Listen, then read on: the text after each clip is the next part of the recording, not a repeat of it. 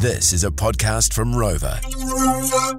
But first up on the program today, let's cross the ditch, catch up for the last time in 2022 with our good mate Shane Bird, former New Zealand farmer, life coach in Sydney these days. Shane, how are you, man?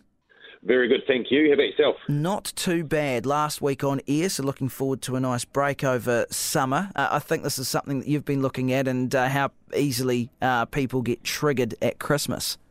Yeah, yeah. I was actually uh, just on a call with my clients last night about this because it's one of those things that we don't think about. Um, you know, we quite often go back to the family home, either to the family home or back to being around family. And what we what we don't realise is, as we go back to those environments, we're triggered by those environments, whether it's those people or places, and we become the person we were when we were in those environments early on in our life. So basically, when we're kids. Um, you, you basically go back to play the same role you did as a kid. So if you were one of the you know, if you were one of the sort of the maybe the quiet, reserved ones of the family when you were little, then as you go back to Christmas now, you just automatically get triggered back into those same behaviours, or you know, or you get triggered by family members as well. If you've got a family member that used to used to, uh, you know, annoy you or you know maybe piss you off a bit when you were younger, you'll go back and as soon as you see them, you just start feeling, oh, that, that person annoys me or pisses me off, and then you might think, oh, that was like 30 years ago. I don't even know why, but it's just because it's so deeply ingrained in us. So what we really got to do is like think about those people that we're going to be around for Christmas and New Year and holidays and all that kind of stuff, and think about how did they, what kind of person were they when they when we were young, and how did I behave around them? Was it a good behaviour or bad behaviour? Did I regress or hide or feel like you know feel like um, undervalued or or anything like that? Because you're going to be triggered back into that. But think about how can I behave differently because that way you'll be able to prepare yourself rather than waiting to feel like shit. You go, oh, actually, I know that I'm going to be triggered back to that behaviour and I can just behave differently.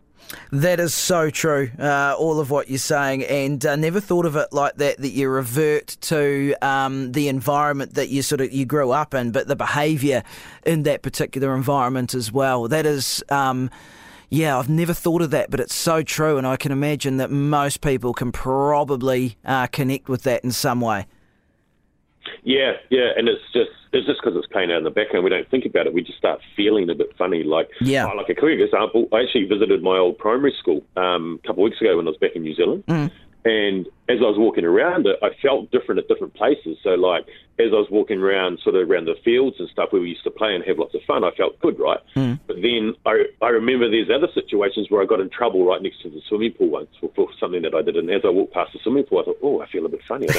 yeah you know, and it was just interesting that those things happened to me now, and that was well, I'm 43 now, so that was 30 odd years ago, right? 35 years ago that mm. this stuff was happening, and it just was a feeling that came over me. It didn't mean I dropped into a massive negative, overwhelmed state or anything. I just didn't feel right in some of those situations. Like we'll walk past a dental clinic, you know, nobody yeah, like yeah. you won't have a good feeling walking past there. No, that's right. Yeah, no, principal's no. office where you got the cane. That's right. Yeah, that, would be terrible. yeah, yeah.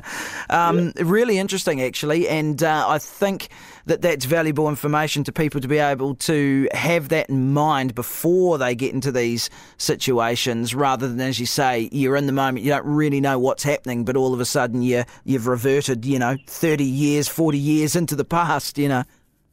Yeah yeah yeah just giving some thought around it and just think about what will you do differently and don't let your you know your older brother or whatever annoy you because he's going to because he did all his life right? Um, you know so so, so so make sure you get in early you know?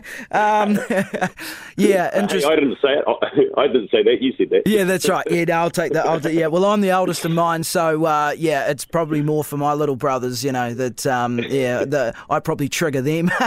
Um, yeah. um, but it's interesting um, anecdotally I've heard people trying to take a more relaxed approach to Christmas this year, almost universally. Everyone I've spoken to, from no matter what walk of life, have uh, sort of said, look, you know, it's been a heck of a year, and um, we just want to take it easy. And uh, I've I've noticed that like um, even like the you know the old staff dues and things like that are sort of a bit more tame now, if you like, uh, for lack of a, a, better word. People are kind of a bit tired with everything and um, the hustle and bustle and the, the pressure and stress that Christmas can quite often bring. It's not supposed to, but it's just what it does.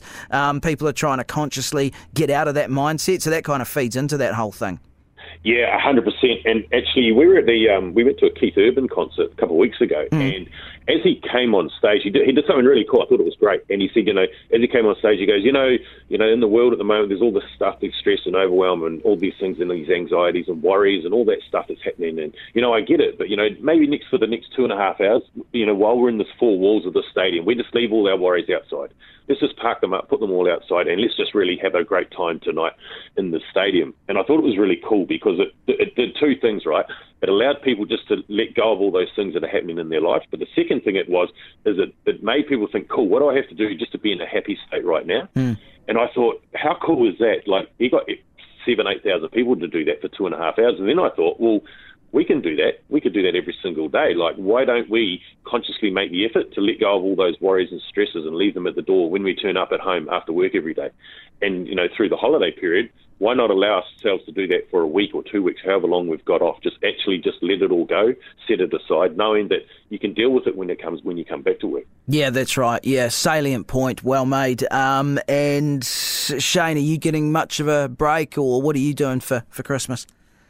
Yeah, yep. So I got my uh, my other son's coming over from New Zealand, and then uh, my niece is actually coming over too. So we're gonna we'll hang out here a couple of days, and then go on the road for maybe maybe five or six days, and then sort of probably get back here for New Year's. Nice, sounds good. Hey, listen, uh, it's been great having you on the show. Um, every fortnight this year, it's been uh, it's been great. You've always got good things to say. Really do appreciate it. I know the listeners do as well. So uh, have a great um, have a great festive season, Shane. Yes, thank you, mate. Really appreciate the uh, opportunity to jump on here as well. So thank you.